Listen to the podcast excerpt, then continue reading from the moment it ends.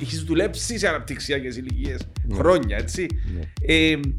Πώς συγκρίνεις ή πώς βλέπεις να ανταποκρίνονται οι μητσοί, να το πω έτσι? Οι εποχές αλλάζουν. Ναι. Οπότε η κάθε γενιά συναντά σαν κοινωνικό φαινόμενο νέα πράγματα. Σημερινή είναι η εποχή του, η σημερινή γενιά αντιμετωπίζει την εποχή του digital, εποχή, social media εποχή, άλλο mindset. Οι γονείς με την καθημερινότητα τους έχουν πιο λίγο χρόνο να ασχοληθούν μαζί τους. Ναι. Υπάρχει έτσι μια τρομερή διάθεση να πετύχουν τα παιδιά, ότι αδικούνται τα παιδιά, σε πολλά παιδιά περνά στο μυαλό τους. Αντιμετωπίζουμε μια νέα διαφορετική κατάσταση. Ίσως όσο πιο πίσω πάμε, είναι πιο tough, mentally tough οι γενιές, γονείς, παιδιά κτλ. Ξέρουμε, εντάξει, ζήσατε άλλη εποχή δική μου, κοντά τη δική σου κτλ. Γνωρίζεις. Και ο κόσμος που μας ακούει αντιλαμβάνεται τελείως, φαντάζομαι. Πρέπει όμως να είμαστε δικοί. Άστε τα παιδιά σας να γίνουν πνευματικά δυνατοί για να επιβιώσουν στο μέλλον και να μπορέσει το μπάσκετ να απορροφήσει παιδιά τα οποία πνευματικά δυνατοί και να είσαι πιο λίδι και να το προπονητής να κάνεις.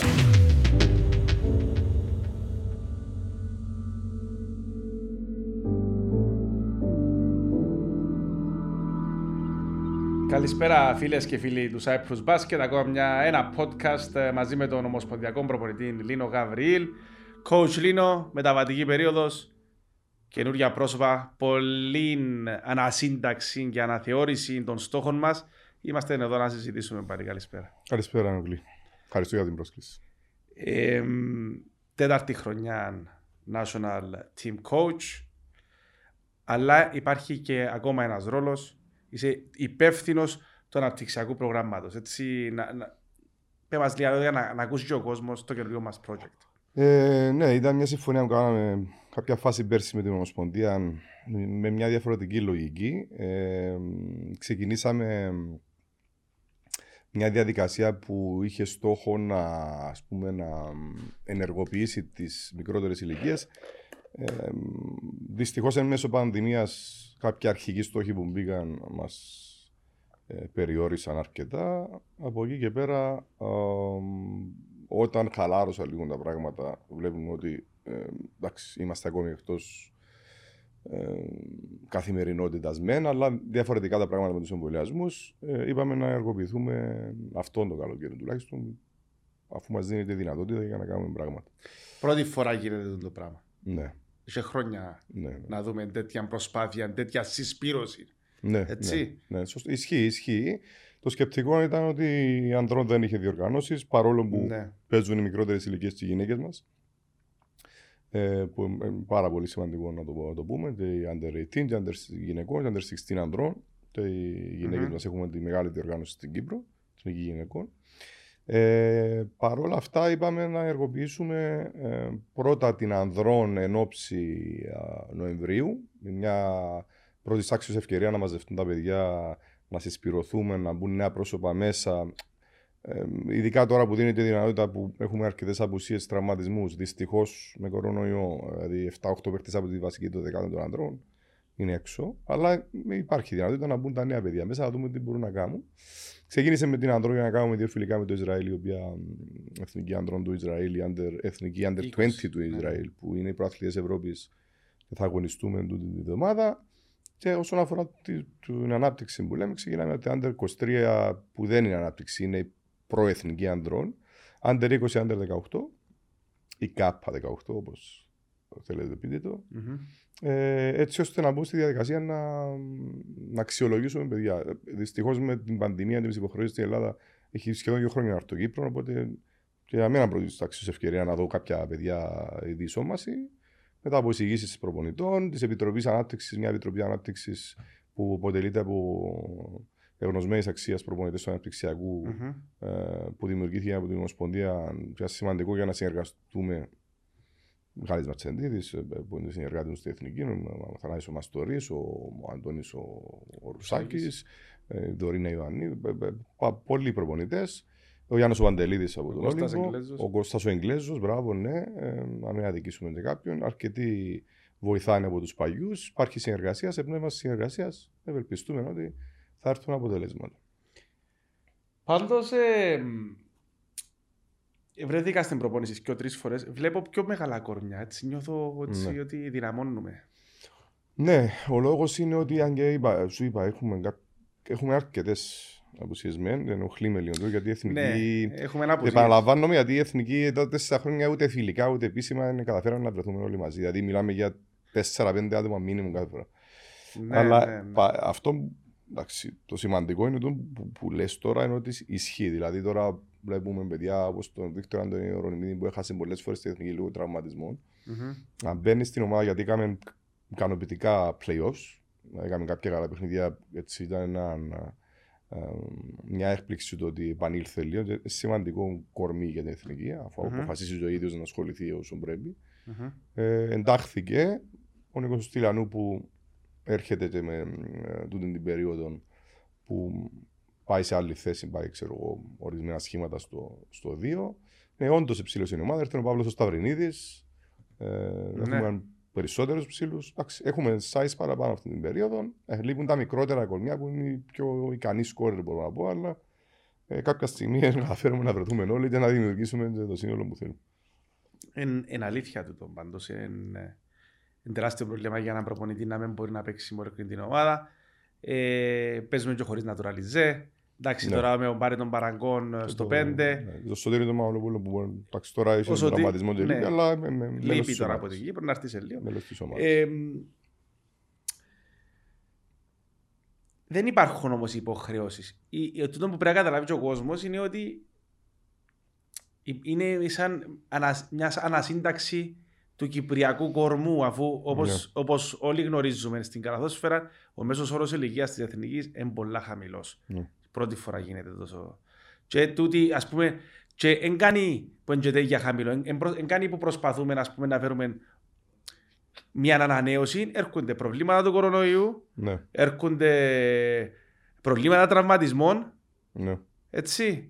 Δηλαδή, εντάξει, μέσα από αυτά τα προβλήματα όμως πιστεύω να έχουμε πιο δυνατή coach. Εντάξει, κάθε περίοδος έχει τα προβλήματα της. Τούτη περίοδος για μας μπορεί να μείνει και αγώνες και στο επιφανειακά, αν το προσεγγίσουμε, λέμε ότι εντάξει, δεν έχουμε παιχνίδια τώρα κλπ. Για μένα είναι πιο σημαντική περίοδος, γιατί ναι. είναι διαφορετικό το mindset και ναι. κάποια πράγματα που θέλουν να κάνουμε με τα παιδιά. Ναι. Είναι πιο εύκολο να τα κάνουμε γιατί είναι πιο χαλαροί, ας πούμε. Δηλαδή να δουν λίγο φιλμ τους εαυτούς τους, να παίξουμε τα φιλικά με. Πόσο happy είσαι με το project? Είσαι happy? Αρκετά, γιατί ναι. σιγά σιγά φαίνονται τα αποτελέσματα από την άποψη ότι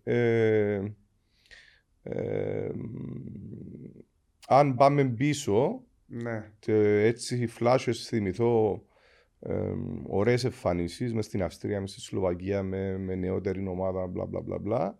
Κάποια φάση είπαμε ότι το νεότερο γκρουπ να κάνει κάτι καλό, και έκαμε το με την Αλβανία. Ναι. Εκεί στην Αλβανία, να πούμε, νομίζω στην έδρα μας είχαμε τον Σάιμον έξω πρώτο λεπτό, ναι. που τον υπολογίζουμε. Ένα αγωνιστήκε στον Αγωναντίνο. Είχαμε έξω αρκετών κόσμων. Είχαμε Ραζίν, είχαμε Μάρκου, Ιάκωβο Παντελή που ήταν MVP της Λίγκας. Mm-hmm. Είχαμε κόσμο έξω. Mm-hmm. Και βλέπεις, βγήκαν μπροστά τα νέα παιδιά και κάμαν κάποια πράγματα τα οποία δεν ήταν σύνηθες φαινόμενο να μπορείς να διαλύσεις μια χώρα που ήμασταν ισοδύναμοι. Ακόμα και πριν 9-10 χρόνια που ήμουν ασίστα, θυμάμαι πήγαμε στην Αλβανία και χάσαμε. Άρα από την άποψη βλέπεις κάποια αποτελέσματα. Ναι. Από εκεί και πέρα χτίζεις. Πάω όμως στο επόμενο κομμάτι που είναι το 2 μέρες μετά ή 1 μέρα μετά με Πορτογαλία, που οι Κύπροι καλαθοσφαιριστές που είναι 20-30% έτοιμοι φυσικλοί, γιατί είναι επαγγελματίες ή ερασιτέχνες, ναι. Φάμε 30 πάλι.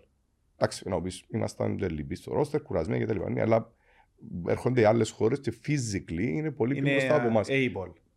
Τούτο το πράγμα δεν χρειάζεται να είσαι επαγγελματίας. Να μπεις στην διαδικασία. Από τη στιγμή που λέω το πεδίο, τη στιγμή που να το κάνεις, πρέπει να είσαι το καλύτερο version του αυτού σου κάθε μέρα. Ναι. Και basketball, ενώ και στο κομμάτι του μπάσκετ, και στο αγωνιστικό κομμάτι, και στο physical κομμάτι για να αντέξεις. Γι' αυτό προσλήφθηκε. Γυμναστής νέος, μπήκα γιατρός στην ομάδα, έγιναν κάποια άλλα πράγματα τα οποία είχαμε στο παρελθόν. Είχαμε έναν κενό, τώρα με τη συνεργασία της Ομοσπονδίας που αμέσως ικανοποίησε τα θέλω μας, έχουμε ένα staff το οποίο είναι δυνατό. Είναι πιο καλοκουρδισμένο τέλος πάντων ο μηχανισμός τούτος αυτή τη στιγμή που συμβαίνει και τούτον πρέπει να το εκτιμήσουν και οι Κύπροι καλαθοσφαιριστές. Ναι, πιστώνει η Ομοσπονδία που ζητώντας κάτι εγώ με τους συνεργάτες μου, και πρέπει να το εκτιμήσουν, να το σεβαστούν. και να σεβαστούν το κομμάτι το παρακάτω. Το ότι παίζουν στο πρωτάθλημα ενώ μπορούσαν τα πράγματα να είναι διαφορετικά. Μπορούσε να είναι δεδομένο. Ακριβώς. Και επίσης, ένας ακόμα λόγος να είσαι εσύ πιο happy coach και το επιτελείο σου είναι ότι καλείς την εθνική και καινούργια άτομα.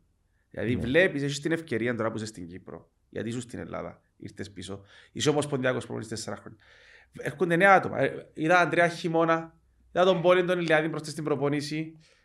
Πασχαλής, τον Εύζωνα. Πασχαλή, αρκετόν κόσμο. Εντάξει, εν ώψη των απουσιών, είπαμε να φέρουμε τη δεύτερη γενιά, Νικόλα Παπαδημητρίου. Νικόλα Παπαδημητρίου, μπράβο. Πάμε να φέρουμε μια δεύτερη γενιά. Εντάξει, ανάγκες ήταν κάρτουν την περίοδο, έφεραμε τα παιδιά να περάσουν. Πού είναι τα παιδιά που παίζουν στο πρωτάθλημα. Όλοι θα περάσουν φυσικά, εξού και η επόμενη κλίση. Αλλά υπάρχει δυνατότητα να δούμε παιδιά τα οποία. Πρέπει να κατευθύνουμε επίσης έτσι ώστε αν έχουν το potential να παίξουν, πρέπει να πάρουν και μια διαφορετική πληροφορία από εμάς. Δηλαδή, μπορεί η καθημερινότητα στις ομάδες τους, στους προπονητές τους να είναι μια ρουτίνα η οποία σίγουρα πιάνουν τις σωστές πληροφορίες, αλλά ερχόμενοι και βλέποντας νέα πρόσωπα, συμπαίκτες και έμπειρους, προπονητικό staff διαφορετικό από τις ομάδες τους, να πιάνουν ένα νέο ερέθισμα είναι σημαντικό για το potential. Και εγώ, όπως είπατε στα παιδιά, όλα είπα ότι πολλοί εκαλεστήκα στη εθνική μες στην τετραετία. Κάποιοι ήρθαν ποτέ ξανά πίσω. Στο χέρι είναι το δικό τους. Μέσα από το πρωτάθλημα, μέσα από το προφίλ που τους ζητούμε να έχει ο Κύπριος παίκτης, γιατί σημαντικό το κομμάτι προφίλ του Κύπριου, διεθνή καθοσφαιριστή, στο χέρι τους να γυρίσουν πίσω. Ένα στο χέρι το δικό μου. Εμείς είχαμε την ευκαιρία. Ωραία. Μια τελευταία ερώτηση για την εθνική αντρών και να πάμε στην U23, έχουμε U20, έχουμε στις νεότερες ηλικίες. Τα φιλικά για συμπεράσματα. Έχουμε 2 φιλικά με το Ισραήλ. Πρωταθλήτρια Ευρώπης U20, παίχτη NBA, drafted, έφυγε άλλους. Ναι, αυτή που είναι στους Washington. Να έρθει να παίξει στο φιλικό. Ναι, νομίζω. Αν και δικαιούται να παίξει, τώρα στο σκάουτι που κάναμε, είναι στο Ισραήλ. Δύσκολο. Ναι, αν είναι drafted στο NBA, δεν θα. Συμπεράσματα που θέλουμε, ναι. Κοίταξε, θέλουμε data, θέλουμε πληροφορίες, θέλουμε βίντεο. Θέλουμε να δούμε λάθη, να κάτσουμε να τα ετοιμάσουμε, έτσι ώστε στο επόμενο παράθυρο να μην πιάνουμε ένα χρόνο πριν data, βίντεο, πληροφορίες να δείξουμε τους παίκτες, να πιάσουμε του καλοκαιριού. Οπότε εκεί μπορούμε να διορθώσουμε πράγματα, γιατί το after game analysis, είτε friendly game analysis, φιλικό είτε επίσημο, σημαντικό κομμάτι της προετοιμασίας πνευματικά του καλαθοσφαιριστή. Οπότε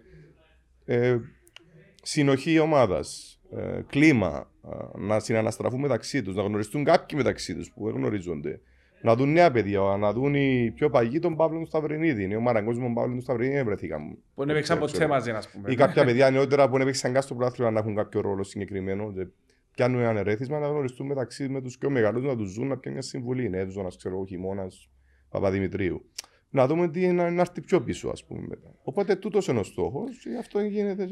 Κοίταξε, θεωρώ ότι είναι πάρα πολύ καλό τεστ να πιάσεις μια προαθλήτρια Ευρώπη στο U20, γιατί κάποιος αντιλαμβάνεται ότι η U20, ας πούμε, η Εθνική Ελλάδας, η U20, η παγιά, παν παγκοσμίων νίκες, ο Μπαρλάς, Παπα-Νικολάου. Έτσι, προαθλητές Ευρώπης πρόσφατα είχα Χαραλαμπόπουλος, Κόνιαρης. Ναι, δηλαδή μιλάς για τεράστιο ψηλού επίπεδου. Δηλαδή και εμείς έχουμε μια ομάδα η οποία είναι χαμηλός μέσος όρος, άρα είναι καλό. Δοκιμάσουν τις δυνάμεις τους. Να μην ξεχνάς ότι κάποιοι που ζούσαν 18 χρόνων ο Τίνγκας, ας πούμε, που τον Νιόβριγκλη τα 19, γιατί μπερδευτήκαν κάποιοι και λένε 19. Ο Φίλιππος είναι 18, υπάρχουν κάποιοι άλλοι 20, 21, 19, να παίξουμε τους συνομίλους. Ναι, καλύτερα να παίξεις. Τούτες ηλικίες, να παίξεις και λίγο πιο μίτσους σου παλίγου. Να παραπαίξεις με άλλη εθνική, υπάρχει κορονοϊός παντού, έτσι. Χτυπηθήκαμε και εμείς που κορονοϊόν, είμαστε χτυπημένοι, η εθνική μας, είμαστε χτυπημένοι. Άρα εντάξει, σου εύχομαι να πάει καλά και να βγάλεις χρήσιμα συμπεράσματα, coach. Θέλω όμως να μου μιλήσεις και για την τεράστια κλίση που είδαμε πάρα πολλούς καλαθοσφαιριστές. Πιάμε και τηλέφωνα να λέμε, μα έχουμε τόσους πολλούς Κύπρους παίζουν μπάσκετ. Είχα και τούντες ερωτήσεις. Μίλα έτσι, είπε μας έτσι, την προσπάθεια. Κοίταξε, από τη στιγμή που αποφασίσαμε να φρεσκάρουμε λίγο το κομμάτι παραγωγική διαδικασία, τέλος πάντων να καλέσουμε παιδιά να δούμε όσον αφορά τις νέες ηλικίες, είπαμε να ξεκινήσουμε από τις 23. K23, Under 23, Ναι. Εν υπροεθνική ανδρών. Κάποια παιδιά υπάρχουν εκεί που μπορούν να ανταποκριθούν. Πρέπει να τα δούμε, πρέπει να πιάσουν ευκαιρία, πρέπει να δούμε το feedback τους πίσω. Άρα έχουμε K23, K20, K18. Τρεις γενιές οι οποίες είναι η διάδοχη κατάσταση της εθνικής στο μέλλον. Στους 18 και 17 χρόνους μέσα, αρκετούς έτσι παιδιά τα οποία έχουν προοπτική potential να παίξουν. Οπότε το σκεπτικό πίσω που δίνει την προσπάθεια να καλέσουμε 55 άτομα να τα δούμε είναι ακριβώς ο ίδιος λόγος. Ερέθισματα, να αναστραφούμε τον προπονητή της Εθνικής Ανδρών, το staff του, να πούμε κάποια πράγματα, να βάλουμε στο μυαλό τους κάποιες συγκεκριμένες πληροφορίες που θέλουμε να βάλουμε.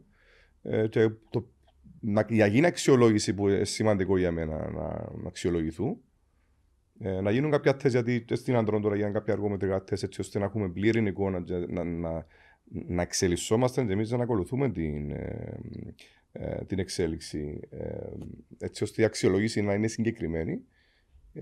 Αλλά το πιο σημαντικό για μένα αυτές οι ηλικίες είναι η νοοτροπία. Έχουμε σοβαρό πρόβλημα στην νοοτροπία νεόκλη.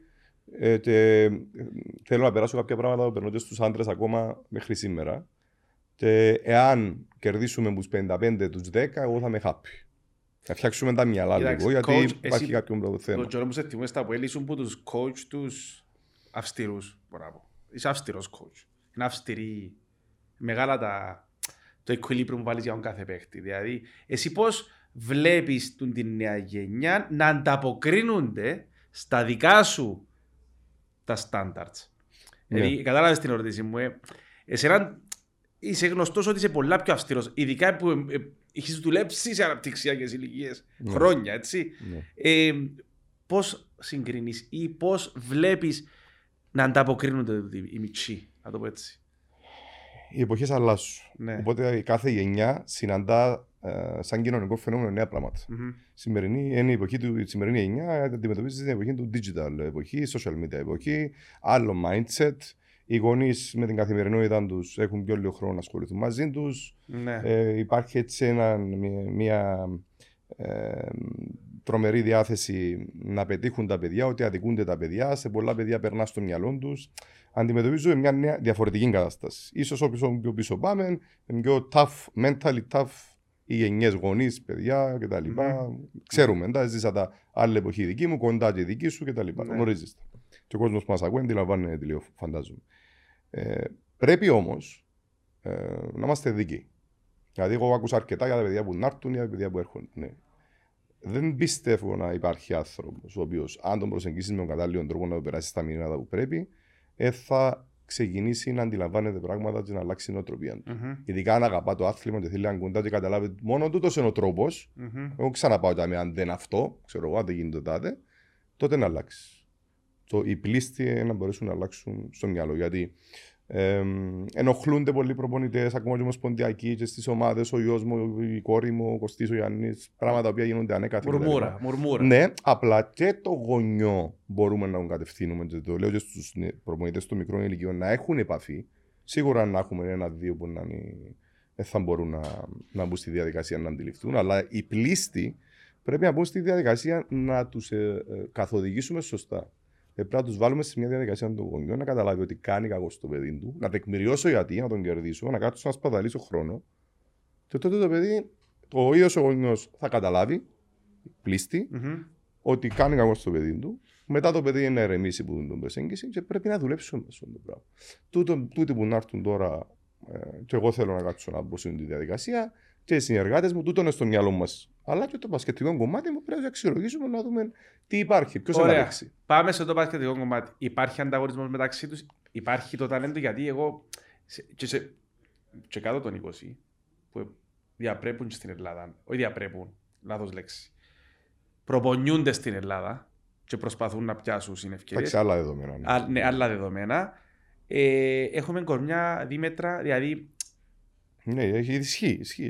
Υπάρχει τούτος ο ανταγωνισμός στις κάτω τις ηλικίες, ο παγιός ανταγωνισμός που λάβαμε και εμείς, που οι πόλεις μεταξύ τους ή διαφορετικά πλέον τα πράγματα. Αλλάξαν τα πράγματα. Ναι. Νομίζω, όσο αφορά τις αναπτυξιακές λίγκες, πάντα προσπαθώ να ενημερώνομαι, να κάνω update με τους συνεργάτες μου, μιλώντας Δεν είναι κάτι που βιώνω, αλλά το λίγο που είδα φυσικά αλλάξανε τα δεδομένα. Αλλά πάντα ο καθένας θέλει να κερδίσει, υπάρχει ανταγωνισμός.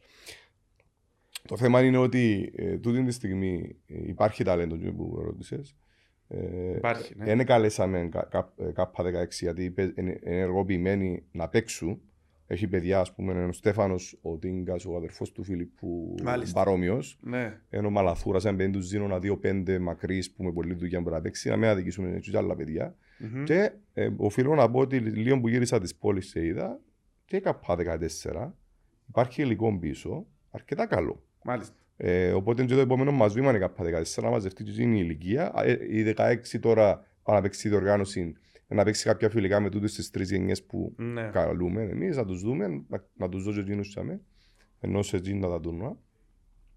Και πιο μεγάλη που, ουσιαστικά να περάσουν όλοι.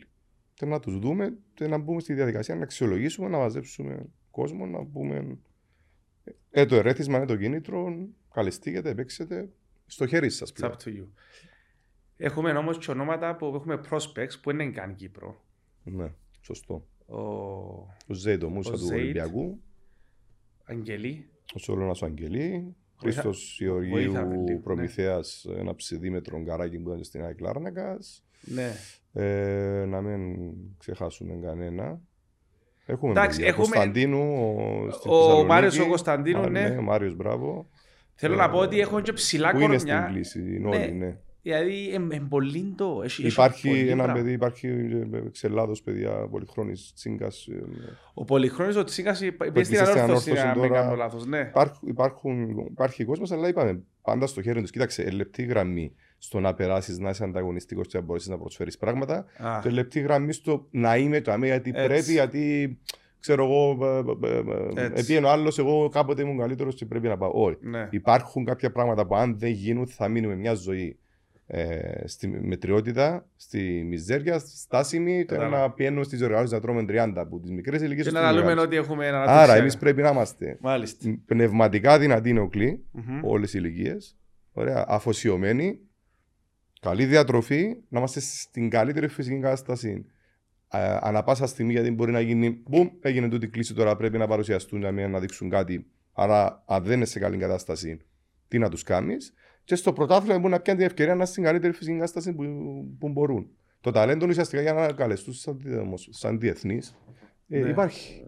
Άρα πρέπει να δουλέψουν να το εξελίξουν. Αλλά το να είσαι physically καλά και mentally καλά είναι το κλειδί. Κάτι που υστερούμε πάρα πολύ. Γιατί ούλα έτοιμα, φταίει το τάδε, με έφασε εγώ να πιω τηλέφωνο να κανονίσω, που μικρή είναι η ηλικία και μετά κάνουν κακό οι γονείς στα παιδιά με τον τρόπο. Άστε τα παιδιά σας να γίνουν πνευματικά δυνατοί για να επιβιώσουν στο μέλλον και να μπορέσει το μπάσκετ να απορροφήσει παιδιά τα οποία πνευματικά δυνατοί και να είσαι πιο λίδι και να το προπονητής να κάνει. Εδώ σας μου πάσαν τώρα, γιατί είχε μια φορά που πήγες έναν.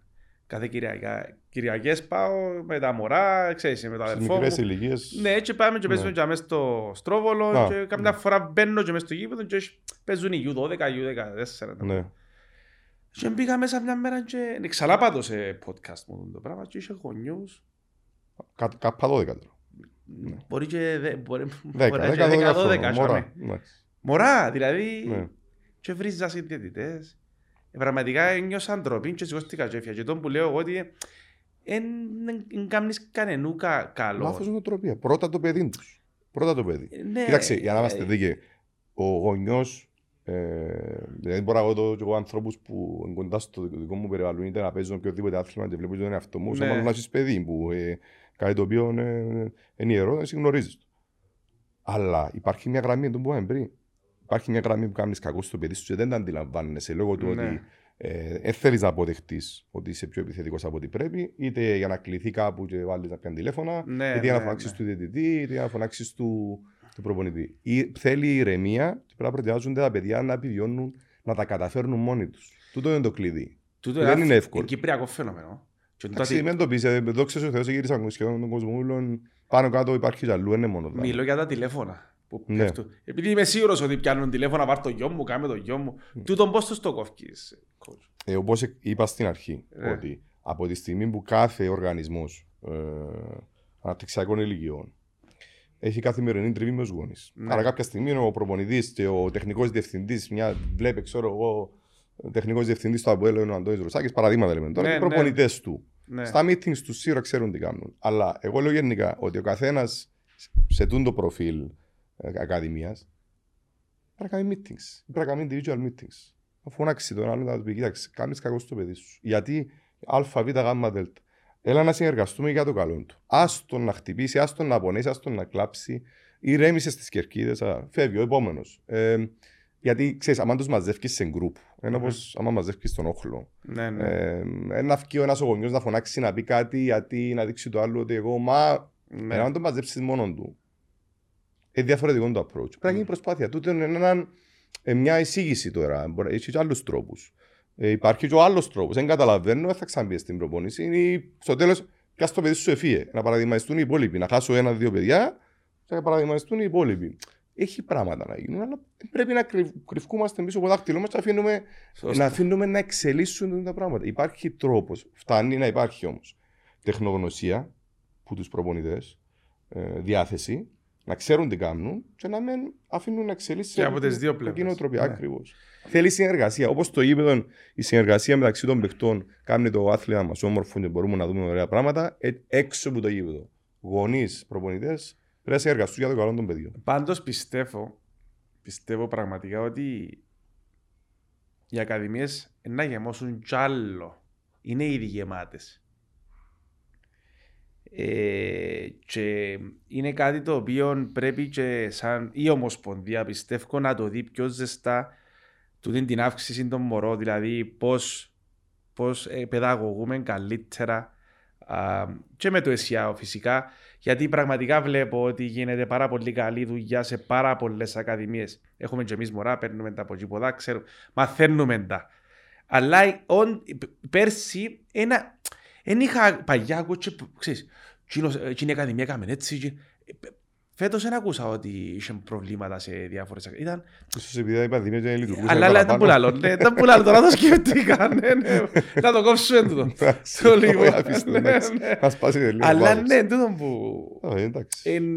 Εν ακουστήκαν, αλλά λέει η πανδημία. Το λοιπόν... Πάμε στο γεγονό... Εντάξει, είπαμε τα Λίνο για οι εθνικές μας. Παίζει η εθνική γυναικών. Απλά να κλείσω λίγο με την ανάπτυξη είναι ναι, τελευταίων. Ναι. Πρέπει να αποβάλουμε. Αν είχε τίποτε τώρα. Ναι, ένιχε. Πρέπει να αποβάλουμε την τοξικότητα στο επικοινωνιακό κομμάτι μεταξύ ομάδων, ονιών, παιδιών. Ναι. Πρέπει να αλλάξει για το καλό των παιδιών. Ενώ ο μόνος τρόπος πρέπει να συνεργαστούμε όλοι. Και για να γίνει αυτή η προσπάθεια πρέπει να υπάρχει αντίληψη ότι υπάρχει το πρόβλημα. Δηλαδή, αντιλαμβάνομαι ότι ο κάθε άνθρωπος εσύ είναι πιο συναισθηματικός. Ο άλλος είναι πιο ζεν, ναι. Ο άλλος είναι χύψη. Πρέπει ο καθένας για το καλό του παιδιού του, για να μπορέσουμε και εμείς να έχουμε αθλητές στο μέλλον, σε συνεργασία με ομοσπονδία, οργανισμούς, ομάδες ναι. κτλ., να συνεργαστούν έτσι ώστε να επέλθει μια ηρεμία και να φύγει εκείνη η ένταση που δημιουργείται ανά πάσα στιγμή σε κλήσεις, σε αγώνες κτλ. Θέλει λίγο κλάση κατάσταση να βγούμε λίγο επίπεδο πάνω για να αποκτήσουμε τελείως νοοτροπία καλύτερη και να έχουμε καλύτερους αθλητές. Νομίζω είπες μια λέξη κλειδί, ψυχολογία.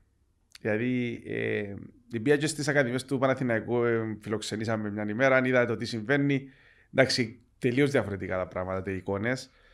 Διαφορετικά γήπεδα, έξω γονείς που τα γήπεδα, δίκαιος να μπεις μέσα. Ψυχολόγων, διατροφολόγων. Άξι, έχουν τα προβλήματα τους, αλλά τα ίδια παντού, όπως είπα. Αλλά θέλω να πω ότι πρέπει να κάνουμε βήματα μπροστά, νεοκλήμες. Γι' αυτό λέω. Για ψυχολόγους και διατροφολόγους και οτιδήποτε άλλο, ας πούμε. Και τούτον πρέπει να το δούμε λίγο έτσι. Όχι, πρέπει, είναι must. Ναι. Πρέπει να γίνει. Να σπαταλήσω κάποια λεφτά για να επενδύσω στη ψυχολογία του παιδιού και διατροφή. Εντάξει, έχει ακαδημίες που αραιά και που χρόνο που έχω και βλέπω τα activities τους, κάνουν το για να είμαστε δίκαιοι. Okay. Αλλά όχι όλοι. Εντάξει. Πρέπει να γίνει. Σωστή παρατήρηση. Coach, ήσουν καλεσμένος σε 2 camps. Πολλά τα camps φέτος.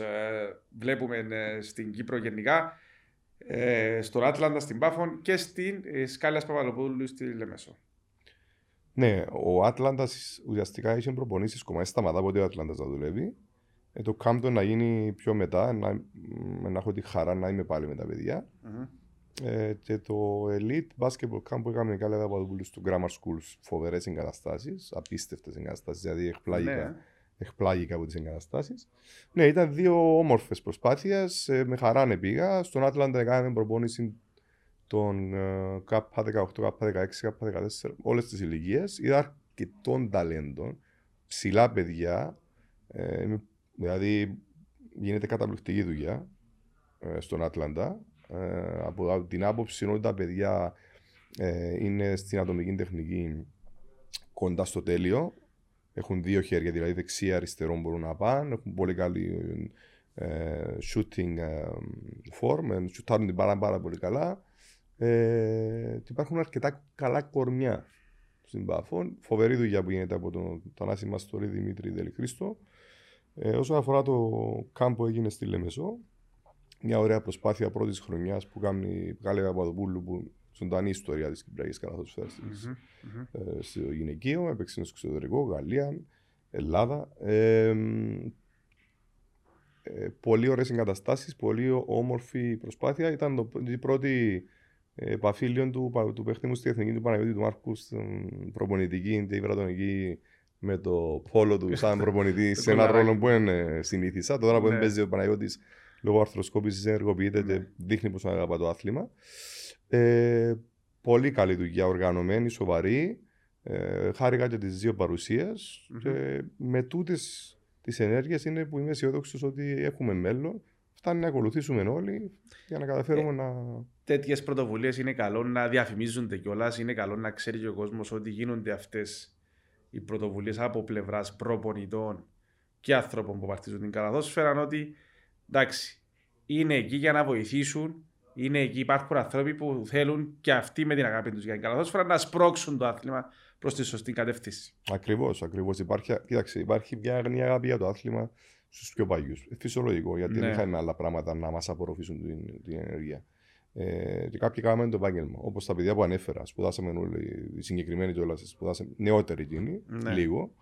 Σπουδάσαμε όλοι στη Θεσσαλονίκη, τότε η γενιά, αρκετός κόσμος σπούδασε στο εξωτερικό. Με δικό ήταν τον μπάσκετ, υπάρχει κόσμος που έχει μικρό για τον μπάσκετ μέχρι σήμερα σε πιο μεγάλη ηλικία και προσπαθεί να την μεταδώσει, να την εμφυήσει στους επόμενους οι οποίοι λόγω των ανέσεων της εποχής, οι νεότεροι, δεν είναι laser focus στον μπάσκετ. Αλλά βλέπεις τα παιδιά τα οποία έχουν αρρώσκεια με το άθλημα και νομίζω ότι είναι που στο τέλος της ημέρας να πάνε μπροστά γιατί δεν θέλουν ιδιαίτερη καθοδήγηση. Θα σπρώξεις κάποιον να αγαπήσει το άθλημα. Είτε αγαπά το άθλημα, είτε δεν το αγαπά. Λοιπόν. Γυναίκες, εθνική γυναικών. Ναι. Παίζουν σε μικρών κρατών Ευρώπης οι γυναίκες μας. Ναι. Εθνική γυναικών. Έχουμε ζούσαμε προβλήματα. Χτύπησε μας ο κορονοϊός. Η εικόνα σου υπήρξε και προπονητής στην ΑΕΛ πρωταθλήματα. 15 χρόνια, ναι. Πρωταθλήματα Ευρώπη. Πού είμαστε με το γυναικείο το πρωτάθλημα, πού είμαστε με την εθνική γυναικών, Μάρκος Ασορίτης στο τιμόνι. Γίνεται μια, όπως είπα, γίνεται, για να λέμε τα πράγματα με το όνομα τους. Υπάρχει μια διάθεση να αλλάξουν πράγματα. Τη βλέπουμε που είναι η Ομοσπονδία, τη διάθεση, και, όπως με γνωρίζεις καλά, δεν χρειάζεται να το πω εγώ τώρα, politics κτλ. Και γνωρίζουμε και με τους ανθρώπους μιλούμε καθημερινά. Είναι η πραγματικότητα. Είμαι δόξα τω Θεώ 20 χρόνια, είτε κοντά είτε μακριά στην Κυπριακή Καλαθόσφαιρα, ενεργός. Τα πράγματα που γίνονται τώρα, υπάρχει διαφορά. Γίνανε και παλιά όμορφα πράγματα, γίνανε και τώρα διαφορετικά. Μάλιστα. Το διαφορετικά που εννοώ είναι ότι μπαίνουμε τώρα σε μια λογική ότι ενεργοποιείται και η κάτω των 18 γυναικών με την Τωρία, την Ιωαννίδου και την Καλάτια στο team. Και βλέπουμε και την εθνική γυναικών που με ρωτάς, η οποία. Έχει αγώνες σε λίγες μέρες. Ξεκινούν τους μικρών κρατών Ευρώπης. Πρώτο παιχνίδι με το Κόσοβο. Μια καινούργια προσπάθεια εντελώς. Με τα προβλήματα τους, όπως είπες, κορονοϊός, απουσίες κτλ. Αλλά παρατηρώ ότι με τις κοπέλες βρεθόμαστε στο γήπεδο. Γιατί οι προπονήσεις μας ορισμένες μέρες μετά, πριν και μετά κτλ. Με τον Μάρκο να μιλήσαμε αρκετά. Στους assistant του, Γιώργο του Γεωργιακών, τον Αλέξη του Λογισβίλη.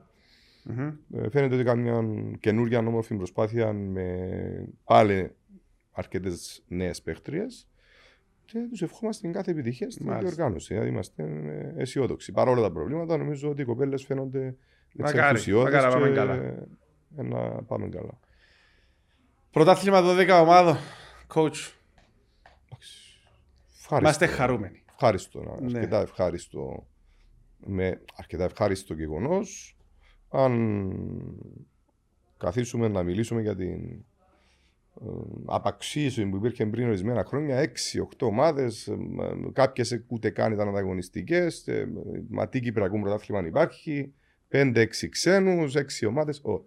Τώρα είμαστε σε ένα σημείο που πρέπει να αναγνωρίσουμε ότι υπάρχουν 3 ξένοι, υπάρχουν 9 Κύπροι τουλάχιστον που ένα στο ρόστερ στη 12η και αναγωνίζονται, πλάς τους άλλους γιατί όλοι να έχουν 14-15.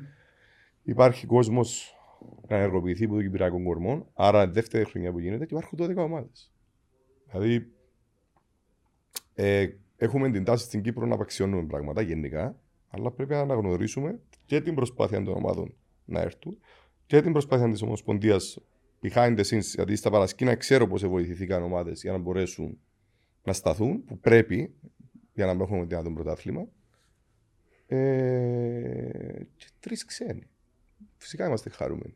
Αν δεν είμαστε χαρούμενοι τώρα, δηλαδή εγώ βλέποντας τις παίκτες της Εθνικής που κάποτε δεν έπαιζα. Πολύ ξένοι. Και βλέποντας τώρα ότι να έχουν χρόνο της συμμετοχής.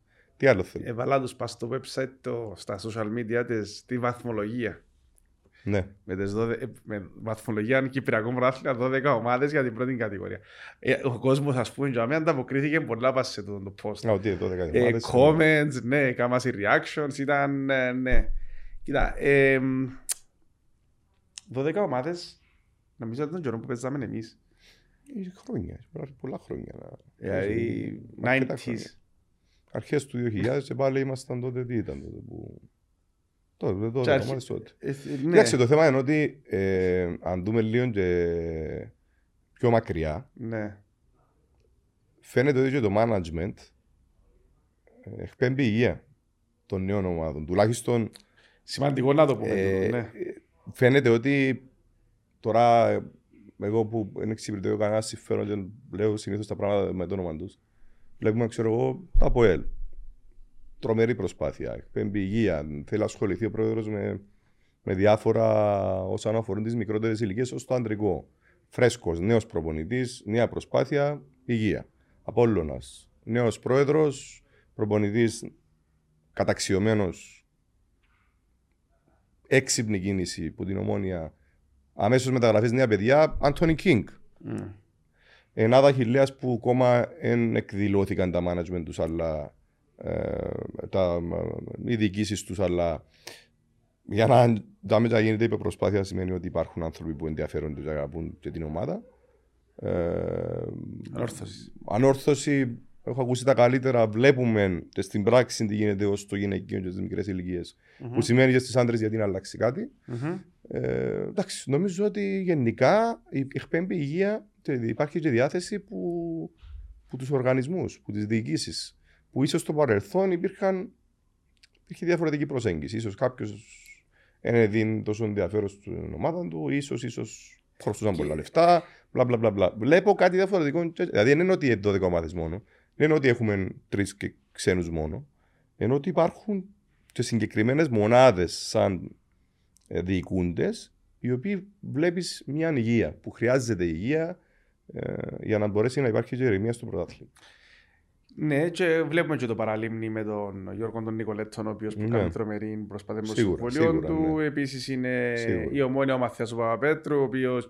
Ναι, απλά ανέφερα τους καινούργιους. Ναι. Σίγουρα αυτό λέω ότι όλοι, στα ονόματα που είπα, ότι οι παράγοντες που βγάζουν υγεία είναι όλοι μέσα. Δεν μπορώ να πεις ότι. Πάντως αν ήταν, θα έλεγα ότι υπάρχουν 2-3 ομάδες που είναι τοξικοί οργανισμοί και θα λειτουργήσουν. Θα το έλεγα, θα έλεγα όνομα. Ναι. Απλά λέω για όλους ξεχωριστά ότι πραγματικά και οι 12 βλέπεις ότι γίνεται κάτι διαφορετικό. Κάμερες στα γήπεδα, βλέπουμε ότι υπάρχει το ενδιαφέρον. Θέλουμε τον κόσμο να επιστρέψει στα γήπεδα. Ναι, το κάμερες στα γήπεδα που είπες να βάλουμε μια τελεία και να πούμε ότι πλέον η Ομοσπονδία έχει συνεργασία με το Synergy, μια πλατφόρμα scouting που είναι παγκοσμίας εμβέλειας, το νούμερο 1, έβαλε τις κάμερες η Ομοσπονδία, έφερε το σύστημα, το παρέχει στους προπονητές από τώρα για να μπορούν να κάνουν τις μεταγραφές τους. Ναι. Και αν κάποιος καθίσει να δει τι εστί η Synergy, τι υπηρεσίες προσφέρει πλέον στις ομάδες η Ομοσπονδία, να αντιληφθεί γιατί μιλώ. Mm-hmm. Μπορεί να το πρέπει να αναφέρουμε. Εντάξει, να πούμε στον κόσμο ότι τα γήπεδα της πρώτης κατηγορίας, έτσι, ναι, μπήκε εξοπλισμός κάμερων, οι οποίες μπορεί να καταγράφουν κινούμενες κάμερες, μπορεί να καταγράφουν υλικών, ναι, και προπονήσεων και των παιχνιδιών. Και δηλαδή που το αναπτυξιακό μέχρι το αντρικό. Δηλαδή ότι γίνεται μες στο γήπεδο πλέον. Ακριβώς. Υπάρχει το data που μπορείς να εξεπεργαστείς. Ακριβώς. Είναι τεράστιο πράγμα και μπράβο και για αυτό. Εξελισσόμαστε. Μπράβο. Λοιπόν, πάμε να δούμε. Δάμε 12 ομάδες εκαλύψαμε. Εντάξει, 4 ομάδες βλέπουμε. ΑΕΚ, Κεραυνός, Απόλλων, ΑΠΟΕΛ. Όσο αφορά τις προβλέψεις, ναι, μην ξεχνάς ότι ίσως στο παρελθόν έγιναν παρόμοιες προβλέψεις. Ξέρω εγώ, μια Ομόνια πέρσι έχασε 5 αγώνες στο σουτ στην παράταση. Που αν έπιανε 3, μπορεί να ήταν τετράτα τώρα. Στην αρχή της χρονιάς ήταν να πεις, τι μας λες τώρα, ας πούμε. Ναι, φέρνω ένα παράδειγμα. Μπορεί του χρόνου να υπάρχει κάτι αντίστοιχο με 1-2 ομάδες. Δεν ξέρεις ποτέ τι γίνεται. Εξαρτάται από τις επιλογές των ξένων και πόσο καλά είναι να είναι οι Κύπροι. Γι' αυτό λέω ότι καλό είναι τώρα που ακόμα είναι νωρίς. Πόσες του Ιούλη έχουμε, ξέρω εγώ, 12, να μπουν στο γυμναστήριο οι Κύπροι παίκτες, να ετοιμαστούν για να έχουμε ένα πιο ποιοτικό πρωτάθλημα, να γίνει πιο χρήσιμοι στις ομάδες τους, για να πιάσουν και χρόνο συμμετοχής, να υπάρχει και να ανεβεί και το επίπεδο του πρωταθλήματος. Ας σου πω την αλήθεια, εγώ ανυπομονώ, μπορεί να δω το Καμακλή. Σίγουρα, εντάξει, μεγάλη ιστορία. Που ήμασταν μικροί, που βγαίναμε και ήμασταν να περάσουμε βόξο. Αλλά το... με τον Κυράκο τον Γιάνγκουλίν. Σημαντικό είναι ότι είναι ο ίδιος. Έχω και τη δουλειά μου μες στο Καμακλίν, νιώθω τους λέω έτσι πιο έντονα, πιο πορωμένοι ας το μιλά, αλλά θέλω να δω και την ανταπόκριση του κόσμου. Οι ακαδημίες τους πάσουν πολλά καλά, γεμώνουν μωρά, θέλω να σου πω ότι εντάξει, γίνεται μια έτσι συντονισμένη. Νομίζω υπάρχει νοσταλγία. Και επειδή υπάρχει νοσταλγία, νομίζω μακάρα μας αφήσει ο κορονοϊός να δούμε ωραία πράγματα στο Καμακλίν. Είναι σημαντικό ότι ο Κυράκος Γιάνγκουλής είναι ο σύνδεσμος του παρελθόντος με το μέλλον. Δηλαδή, κάνουμε μια δεκαετία η οποία κράτησε ενεργοποιημένο το σύλλογο. Μπήκε και το παρκέ, έγινε όμορφο το γήπεδο που πια τελευταίος. Ναι. Είναι πάρα πολύ σημαντικό ότι υπάρχει σύνδεση του. Ως και η ΕΝΑΔ, έτσι.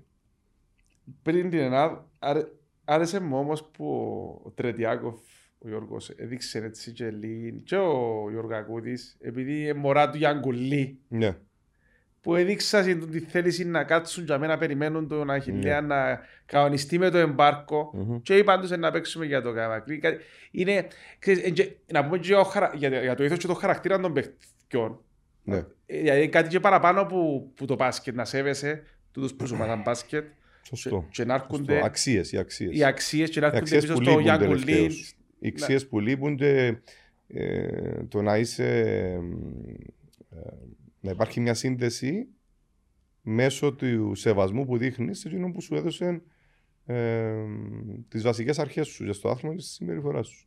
Σίγουρα ήταν δύσκολη περίοδος γιατί βολιδοσκοπήθηκαν ειδικά ο Γιώργος από, ναι, πάρα πολλές ομάδες. Και... ήταν ερωτηματικό να χειλάς, κανένας δεν ήξερε. Ναι, ναι. Γιατί εμένα αρχικά με ρωτούσαν, πρέπει να πιάσει μια ευκαιρία, του είπα εγώ, που μια ομάδα μου του παρέχει τα πάντα γιατί πρέπει να ζήσει το ίδιος. Ένα παιδί που έρχεται από δυσκολίες.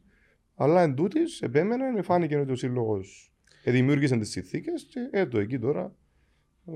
Να πιάσουν. Μπράβο και στον Γιώργο, μπράβο και στον Δημήτρη. Πολλά και στα δύο παιδιά. Ναι. Και στον Αχιλλέα μου κατάφερε εν τέλει να κατεβεί. Όπως είπα και στις υπόλοιπες ομάδες. Ευχάριστο τότε να έχουμε πολλές ομάδες στο πρωτάθλημα. Ωραία. Ενάδα Αγίου Δομετίου, Χρήστος Τηλιανίδης, τεχνικός διευθυντής, ο κύριος στρατηγός Λότσας, εκεί πρόεδρος της ΕΝΑΔ. ΕΝΑΔ που ακουστήκασαι διάφορα, ακούγονται διάφορα, πάντως εγώ πραγματικά πιστεύω ότι η ΕΝΑΔ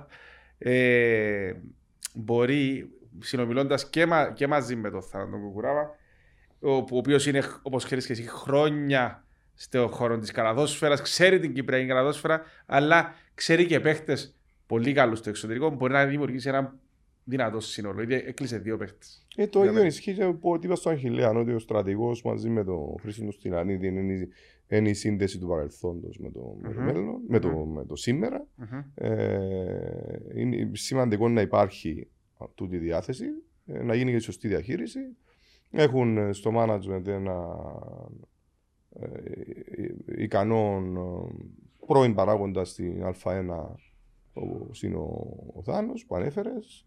Υπάρχουν οι προϋποθέσεις και για τους ιδίους να δημιουργήσουμε ένα σύνολο το οποίο θα είναι ανταγωνιστικό, φτάνει να δουλέψουν. Όσο πιο λίγο είναι το ταλέντο στις ομάδες νεοκλή, τόσο παραπάνω πρέπει να δουλέψουν, τόσο παραπάνω πρέπει να βάλουν ώρες, να σε καλή κατάσταση, φυσική κατάσταση, να δουλέψουν στο γήπεδο για να μπορούν να βρουν τους ρόλους τους, ειδικά αν είναι καινούργιες ομάδες. Αν γίνουν και σωστές επιλογές ξένων, θα είναι ανταγωνιστική. Εκείνο που εγώ λέω είναι ότι θα πρέπει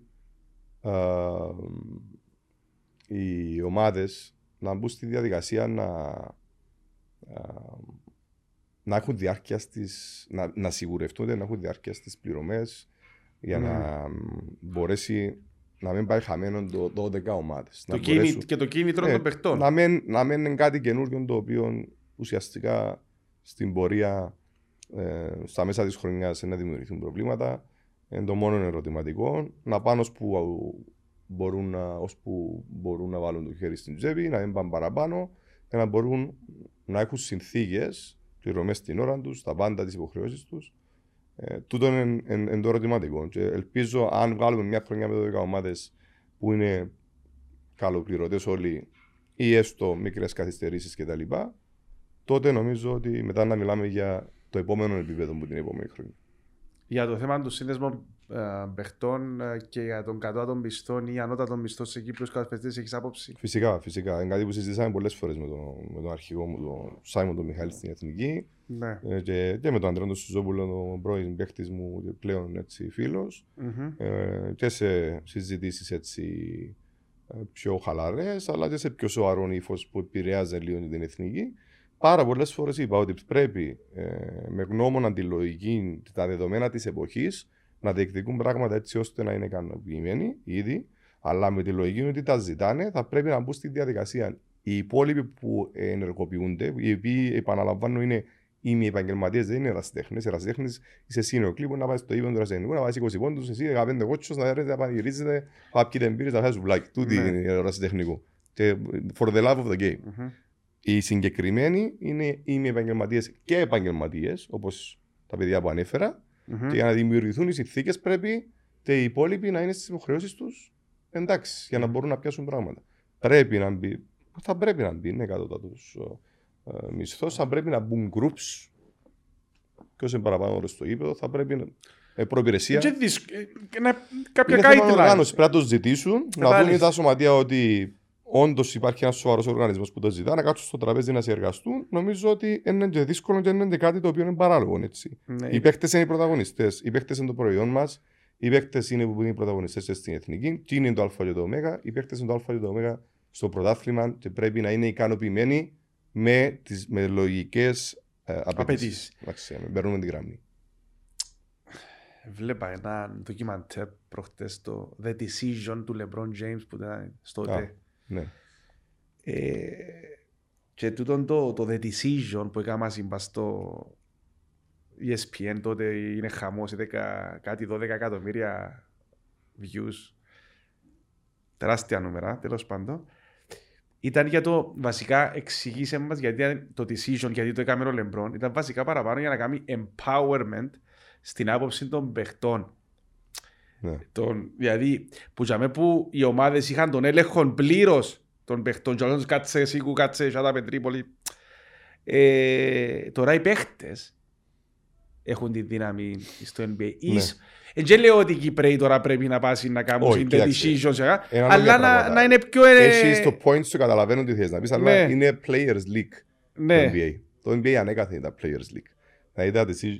Τελευταίος έγινε Players League. Τελευταία 10 χρόνια. 10-15 χρόνια παραπάνω. Ναι. Είναι Players League και αγωνιστικά στα decisions μέσα στο γήπεδο και εκτός. Αγιώς θα ήταν ο Θανάσης στο Milwaukee. Να πούμε 150 παραδείγματα. Είναι Players League. Μάλιστα. Χωρίς να προσβάλλουμε έναν καταπληκτικό Έλληνα παίχτη, ο οποίος έχει να δώσει πάρα πολλά πράγματα. Είναι εντελώς διαφορετικό μεν, αλλά αντιλαμβάνομαι το point σου. όσον αφορά τα αιτήματα. Ότι πρέπει τέλος πάντων και οι Κυπρέοι να καταλάβουν ότι πρέπει να... Μα πρέπει να συνάδει νεοκλή με το όλο που γίνονται. Ναι. Εθνική, νέος κόσμος, πρωτάθλημα τρεις ξένοι μόνο. Εγώ δεν είμαι 100% ευχαριστημένος, τους το είπα. Θα ήθελα να δω, ας πούμε, π.χ. ένα από τους πιο ταλαντούχους μας παίκτες, τον Στέφανο Ελιάδη, που είναι η μη επαγγελματίας μεν, σε άριστη φυσική κατάσταση φυσική. Έχει άλλος που το κάμασε. Δεν το λέω τον Στέφανο, εξίσου που θα δω, γιατί ξέρει τι ακούσε το... Εγώ λυπούμαι να μην το δω κάποια φάση φυσική στην καλύτερη του φάση, γιατί και ο ίδιος να παίξει το καλύτερο μπάσκετ της ζωής του. Και στην ομάδα του, και να έχει διάρκεια, και να πιάσει συμβόλαια, και στην εθνική που το θέλουμε. Δουλεύει τον το καλοκαίρι, αλλά όχι στον βαθμό που να θέλαμε. Που να θέλα εγώ προσωπικά, βλέποντας ότι το potential που έχει να φτάσει κάπου. Όχι μόνο ο Στέφανος, άλλοι 20-30. Δηλαδή να ζητούμε πράγματα, όχι συγκεκριμένα μόνο, λέω για όλους τώρα, αλλά όπως λες και εσύ, πρέπει να δουλέψουμε. Πραγματικά το πόσες φορές εγγύζεις στο μυαλό του ο καθένας τι είναι η πραγματική δουλειά. Και τι πιστεύει ο άλλος είναι τα μόνη δουλειά. Είναι πολλά μακριά. Πρέπει να φτάσουμε κάπου στη μέση να περάσουμε και εμείς οι προπονητές στους παίχτες και τους πιέσουμε με την καλή έννοια να καταλάβουν τι συμβαίνει. Μόνο με τον τρόπο θα μπορέσουμε να έχουμε έναν καλύτερο αύριο. Γιατί το επίπεδο μας είναι διαφορετικό. Σε όλες τις ηλικίες. Άντρες, γυναίκες. Ωραία. Άρα είπαμε και για τους παίχτες, το σύνδεσμο κτλ. Πάμε στους προπονητές. Πόσον. Κεφάλαιο Κύπριος προπονητής. Πόσον βλέπεις, ας πούμε, να εξελίσσεται ο Κύπριος προπονητής γενικά, ναι. Υπάρχει μέλλον ή είμαστε σε ένα σταθερό επίπεδο. Μιλάμε έτσι για το πώς τα βλέπεις εσύ. Εντάξει. Νομίζω ότι έγιναν πράγματα και θα μιλήσω για τον εαυτό μου το 2012. Είμαστε αρκετοί. Δηλαδή έγινε κάτι που δεν έγινε ποτέ. Φύγαμε να πάμε εξωτερικό, έφυγα εγώ το 12 πρώτος, ακολούθησε ο Τόνης ο Γιανναράς, πήγαινε λίγο ο Μάρκος Ασονίτης ένα μικρό διάστημα έξω, πήγε ο Χριστόφορος ο Λιβαδιώτης σε ένα Final Four με τον Τόνη που ήταν ασίστα, έφυγε ο κόσμος, που είδαμε ξεχνώ κάποιον. Αν έφυγε ο κόσμος και κάνει πράγματα, ειδικά υπήρχε διάρκεια, δηλαδή τώρα έφυγα από εξωτερικό, είπαμε, ξέρει ο κόσμος τι έγινε, να πάω στους συναδέλφους. Ο Τόνης, Ουγγαρίες, Ρουμανίες, Ελλάδες. Ο Εναράς, εθνική ομάδα άλλης χώρας, Κατάρ. Πήγαινε εξωτερικό, έκαμε πράγματα. Δηλαδή, ο Κύπρος προπονητής που έμεινε στην Κύπρο, τι έκαμε. Ο Χριστόφορος Λιβαδιώτης, πήγαινε ομάδα στο Champions League σε όμιλο. Ο Νικολάς Παπαδόπουλος, έπιασε μια outsider, έπιασε double στο πρωτάθλημα. Και εσείς άλλους προπονητές. Απλά. Πάμε στην ίδια λογική των αθλητών ή μη επαγγελματιών που λέγαμε πριν. Καθένας πρέπει να ζήσει την οικογένεια του. Δυστυχώς είναι ένα ποδόσφαιρο που να πιάμε κάποια λεφτά που να ζήσουν τα δισεκόρα μας. Άρα, περιορίζει λίγο ανθρώπους που έχουν υποχρεώσεις, οικογένειες, τα έξοδα τους να κάνουν τα μεγάλα βήματα. Κάποιοι που το τολμήσαμε, στερηθήκαμε πράγματα και συνειδητά. Όλοι ξέρουν την πραγματικότητα, δεν χρειάζεται να τα πούμε. Όσον αφορά τους προπονητές που έμεινα, θεωρώ ότι υπάρχει μια νέα γενιά προπονητών που έχει μεγάλη διάθεση να μάθει. Πρέπει να μπούμε στη διαδικασία να ξαναενεργοποιηθούν αρκετά σεμινάρια. Ήταν η πανδημία, καταλαβαίνω ότι υπήρχε θέμα. Βλέπω προπονητές με δίψα να μου στείλουν μηνύματα, να μάθουν πράγματα, να ρωτήσουν. Υπάρχει διάθεση, υπάρχει νέα γενιά προπονητών μεν, αλλά πρέπει το σύστημα να στηρίξει την προσπάθεια. Είτε σύνδεσμος προπονητών λέγεται είτε ομοσπονδία. Έτσι ώστε να δοθεί πραγματική τεχνογνωσία. Γιατί οι νεοκλοί χωρίς ικανότατους προπονητές δεν έχουμε μέλλον. Ποιος είναι να διδάξει τα μωρά, ποιος είναι να διδάξει τη νέα γενιά, να τους φέρνουμε κάθε βράδυ το καλοκαίρι στη εθνική να τους πούμε πέντε πράγματα.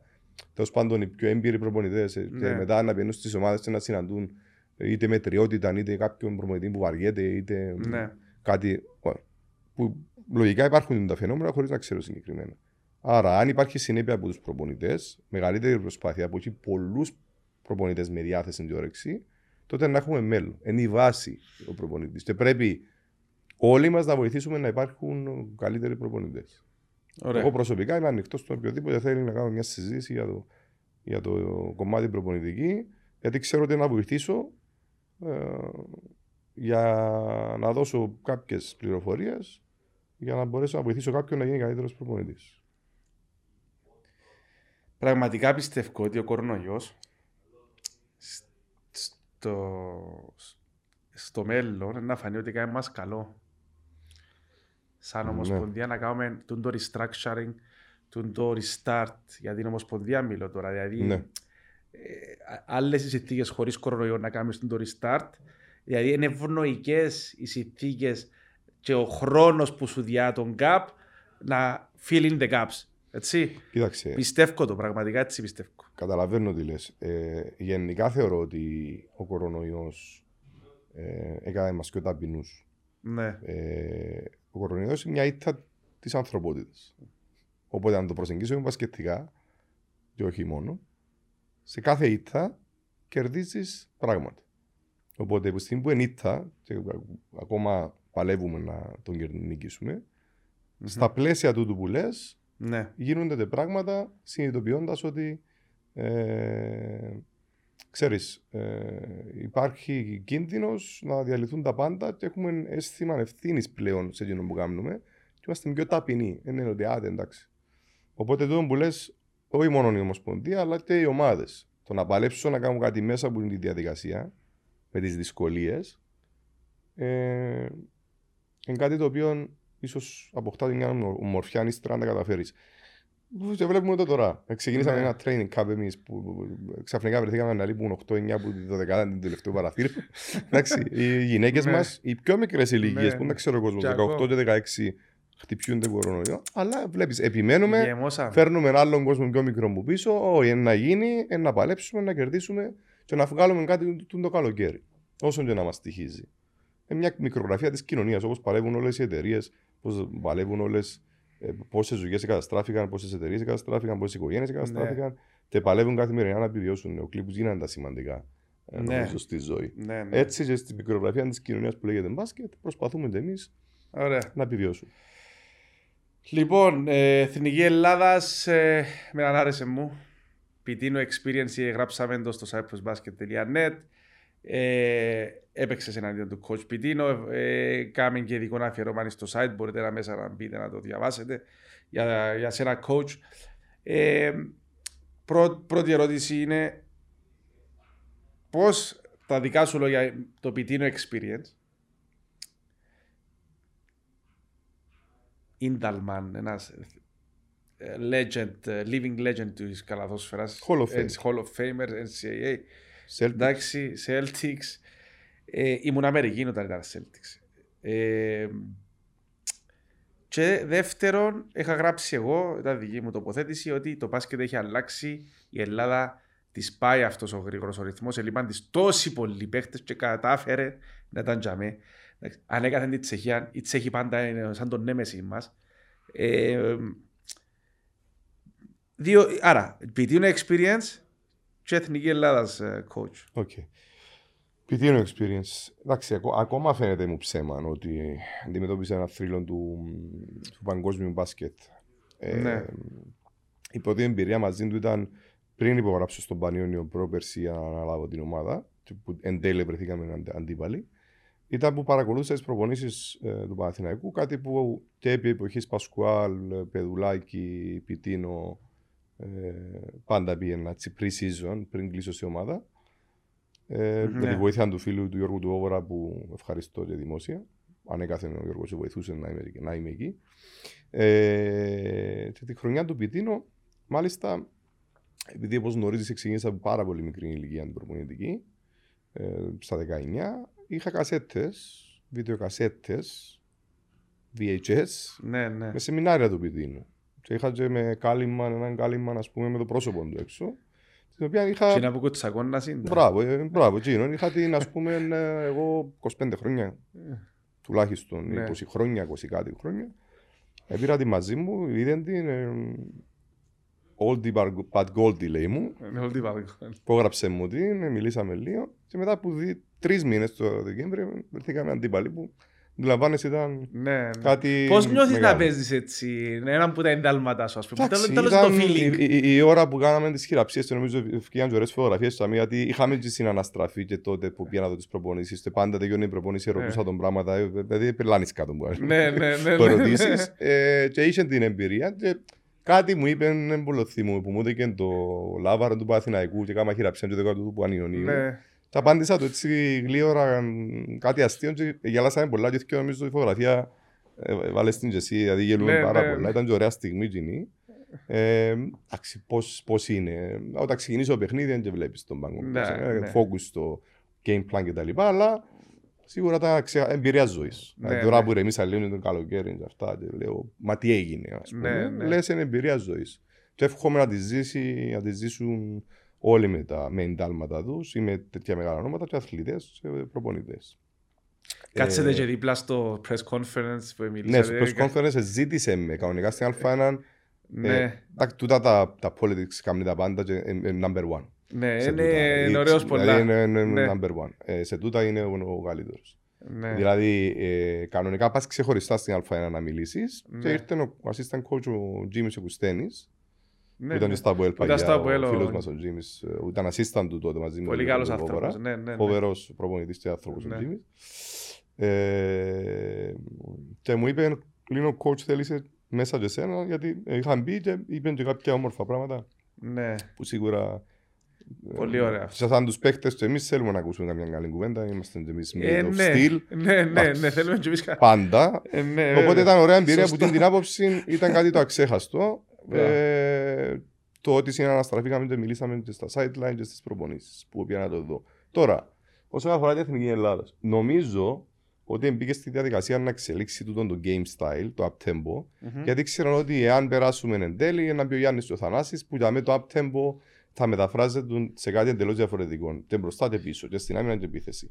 Προσπάθησε να το υποστηρίξει ίσως με κάποια κομμάτια που ελείπαν, όπως ο Γιάννης και ο Θανάσης για παράδειγμα, ενώ physically, χωρίς να μας στοιχήσει μέχρι τον τελικό εννοώ με τη Τσεχία, αλλά είδαμε ότι λειτουργήσε σε ένα μεγάλο βαθμό, as aggressive defensively, για να παίξει up-tempo game με πολλά shoot. Και πιστεύω ότι αν είχαμε και κάποιους άλλους shooter που είχαμε τραυματισμούς κτλ, ίσως υποστηρίζεται τον καλύτερα. Εντάξει, εν τέλει νομίζω ότι η Τσεχία είναι έναν καλοκουρδισμένο σύνολο που παίζει πάρα πολλά χρόνια μαζί. Πολλά χρόνια μαζί. Ήβρε το Βέσελη σε καλή κατάσταση ενώ δεν ήταν. Ήταν πάνω, ήταν κάτω. Σαν το Ράνσκι. Νομίζω ότι είναι καλοκουρδισμένη η μηχανή.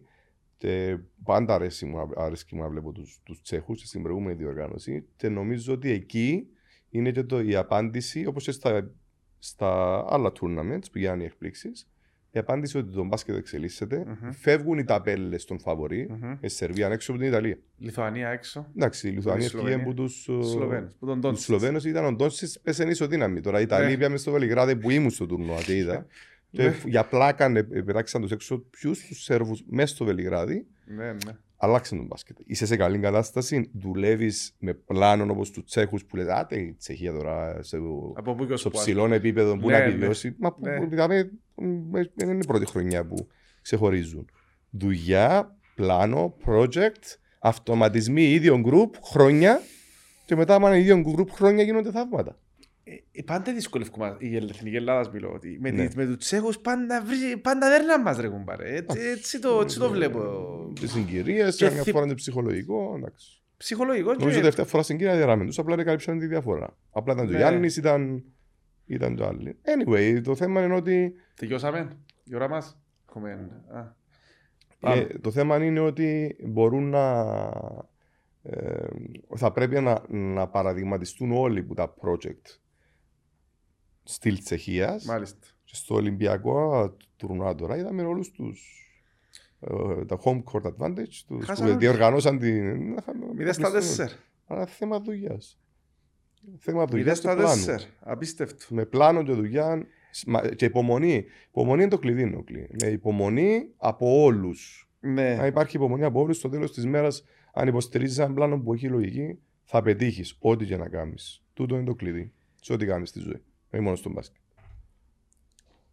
Πόσο διαφορετικό είναι για σένα να δεις Ολυμπιάδα με τον μπάσκετ χωρίς Σερβία, Λιθουανία, Ελλάδα.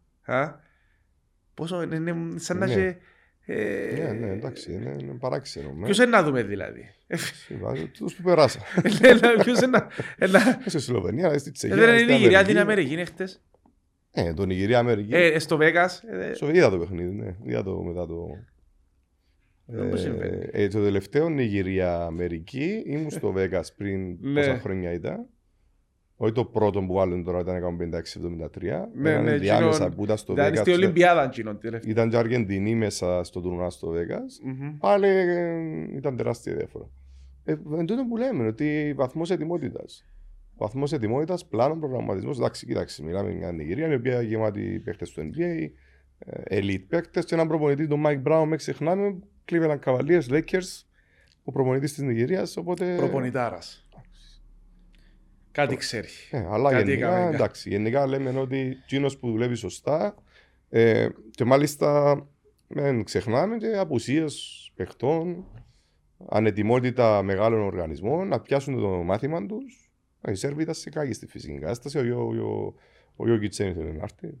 Ναι, εκουράστηκε. Παραδείγματα, εντάξει. Ναι, ναι. Λοιπόν, μιλήσαμε σχεδόν για τα πάντα. Coach, πάντα χαίρομαι που είμαστε μαζί και μιλούμε για μπάσκετ. Πρέπει να μιλούμε και 3 ώρες για μπάσκετ και να μην το καταλάβουμε. 3-13, ναι. Βλέπω μια Euroligan, έτσι το ενδιαφέρον της να πέφτει πάρα πολλά και βλέπω το ενδιαφέρον των Ευρωπαίων, τέλος πάντων των Κύπριων, για το NBA να ανεβαίνει και λόγω Γιάννη. Ποια είναι η άποψή σου για τον το... Κοίταξε, δεν ξέρω πόσο έπεσε το ενδιαφέρον. Το λίγο που ξέρω είναι ότι μια διοργάνωση καταπληκτική χτυπήθηκε με την πανδημία πάρα πολύ, κατάφερε να σταθεί στα πόδια της. Υπάρχει ένα EuroCup πίσω που έδωσαν να παίζει μια παρτιζά, ένας ο Μπράντοβιτς που στείνει έναν καταπληκτικό σύνολο και πρέπει και την λίγα να βλέπουμε. Ναι. Οι Ευρωπαίοι παίχτες πρέπει, οι νεότεροι ειδικά, να παρακολουθούν πρώτα για αγωνιστικούς λόγους Ευρωλίγκα, γιατί είναι πιο κοντά στη δικιά μας πραγματικότητα. Μάλιστα. Που μικρήν ηλικία, κανένας δεν θα στερήσει κάποιον να δει το NBA, να δει, μην βλέπετε το NBA. Ένα άλλος κόσμος, τα αθλητικά πρόσοντα που υπάρχουν και η δυνατότητα στο ένα-ένα των παιχτών είναι διαφορετικό το παιχνίδι, εντελώς. Οπότε μην προσπαθήσετε να μιμήσετε τι γίνεται στο NBA. Προσπαθήστε να λειτουργήσετε όπως παίζουν οι ομάδες στην Ευρωλίγκα, στην Ευρώπη γενικότερα, για να συνάδει το τι κάνουν στο γήπεδο, να μην παίρνουν τα παιδιά στο γήπεδο, να κάνουν άλλα αντάλλων, ενώ μπορούν να το υποστηρίξουν physically. Ναι, αλλά το Eurolink, το game style των ομάδων, πάει να μοιάσει με το game style του NBA. Ναι, αλλά όχι στο σωματικό κομμάτι, είναι επειδή εντάξει, μιλούμε για τεράτα. Ναι. Για το isolation, πράγμα. Εσύ λες τώρα ακριβώς κάτι το οποίο τα τελευταία χρόνια η επιλογή των ομάδων πάει προς το decision making των παιχτών, οι οποίοι μπορούν να το υποστηρίξουν. Larkin, James, π.χ. και ούτω καθεξής, που μπαίνουμε σε αυτή τη διαδικασία.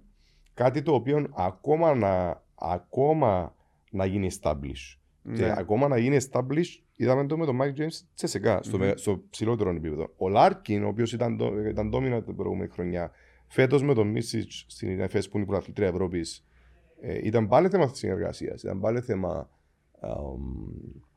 teamwork. Απλά, τι έκαμε ο coach Αταμάν, αρκετοί προπονητές με τόσο ταλαντούχους guard, έδωσε ελευθερία μέσα από ISO καταστάσεις, isolation, απομόνωση δηλαδή, στους ικανούς του παίχτες να παίξουν ένας-ένας. Εν υπήρχε αναρχία δηλαδή στο παιχνίδι, υπήρχε αναγωνιστική πειθαρχία. Ας εποπιστεύω ότι ο Μίσης αν πάει NBA για να διαπρέψει, να είναι όπως τη μήγαμε στο γάλα, δηλαδή που πλευράς ταλέντου, δηλαδή για δεις άλλους playmaker που στο NBA και βλέπεις ένα Μίσης να μου κάνει. Η προσωπική μου γνώμη, δεν ξέρω, έχω τον πολλά ψηλά. Μα τον που λες στηρίζεται τον πολλά στο ότι μπορεί να είναι στο επίπεδο του Doncic, αλλά είναι ένας MVP. Ναι.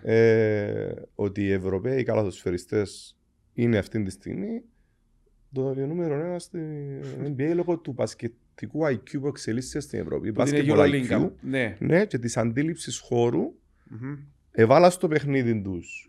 Υπάρχει στο παιχνίδι τους τώρα size, αθλητικότητα, καταφέρουν να σταθούν εκεί και βλέπεις. Ο Ντόντσις κάνει ό,τι θέλει, να το πούμε έτσι πιο λαϊκά. Ο Γιόκιτς MVP τα ίδια. Ο Γιάννης με έναν πόδι πρώτο παιχνίδι στους τελικούς, έκαμε τα επόμενα δύο συγκλονιστικός, 40-40. Σαν pick and roll παίκτης, σαν ένας-ένας, ακόμα και το τρίποντο του, ακόμα και ψες, 13-17 βολές που είναι το αδύνατον του σημείο.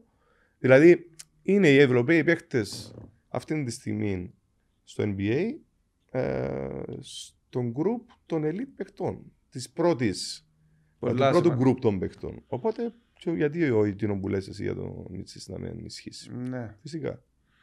Πολύ ωραία. Coach, θέλουμε και μια πρόβλεψη για τους τελικούς του NBA. Σαν στο Πανεπιστήμιο μου, Phoenix Suns, εγώ σπούδαζα Chicago, παίζει ρανιόν του Γιάννη, έτυχε το μετά. Δεν ξέρω ποιο να είμαι, δηλαδή πραγματικά μα κερδίζει ένας. Χαίρομαι και για τους κιόλας που ίσως αν ήταν η δική μου ομάδα full και απεβάζαμε στους Phoenix έξω, να μην είσαι στο διλημάντι να βλέπεις. Επανηγυρίσαμε πάνω σας, ναι. Κοίταξε, είναι ευχάριστον το ότι είναι 2-1. Ναι. Νομίζω ότι έχει ακόμα δρόμο πολύ.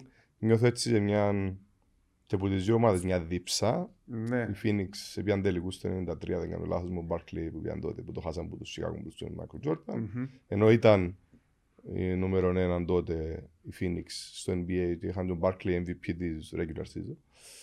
Και τώρα, μετά από τόσα χρόνια, αξίζουν και οι Phoenix, αξίζει και ο Monty Williams ο προπονητής. Νομίζω ότι όλοι ξέρουν την ιστορία του, τι επέρασαν τους άνθρωπους, έχασαν την γυναίκα, το έχασαν. Δηλαδή έγιναν διάφορα. Και νομίζω είναι μια ανταμοιβή για τον ίδιο, αλλά δεν μπορούμε να υποστηρίξουμε και τους Milwaukee με τον Γιάννη. Βλέπουμε ωραία πράγματα όμως, βλέπουμε αγωνιστικά, βλέπουμε όμως και δύο ομάδες υψηλό επίπεδο teamwork. Δηλαδή πόσες κατοχές να βάλεις, highlights, πάσα, extra πάσα, drive, extra πάσα, shoot. Ειδικά η Phoenix εψές στο χθεσινό και στο προηγούμενο και γενικά μες στη χρονιά, όπως και η Utah που ήταν το νούμερο ένα, teamwork. Οπότε το teamwork, η συνεργασία, το είδα big egos, το μεγάλο εγώ ας πούμε, οι πριμαντώνες πλέον επιβιώνουν στον μπάσκετ. Αλλά νομίζω είναι μια όμορφη σειρά τελικών. Ποιος είναι να το πιάσει? Εντάξει, εγώ πιστεύω ότι είναι να καταφέρει το Milwaukee στο τέλος. Ναι. Πιστεύω, μετά τα χτεσινά, ναι. Δεν πήγε το Drew Holiday έτσι στο. Κατάλαβε τι πρέπει να κάνει. Πιο consistent. Ναι, ο Γιάννης χτύπα ξύλωνε σε απίστευτη κατάσταση. Ήταν του Game 2. Θέλω να σε στεναχωρήσω, εν πρόβλεψή μου, να δούμε στο τέλος. Είναι πραγματικά κοστοπιά, εγώ είμαι χαρούμενος. Απλά είδα κάτι που δεν ήξερα αν το είδες στο δεύτερο game.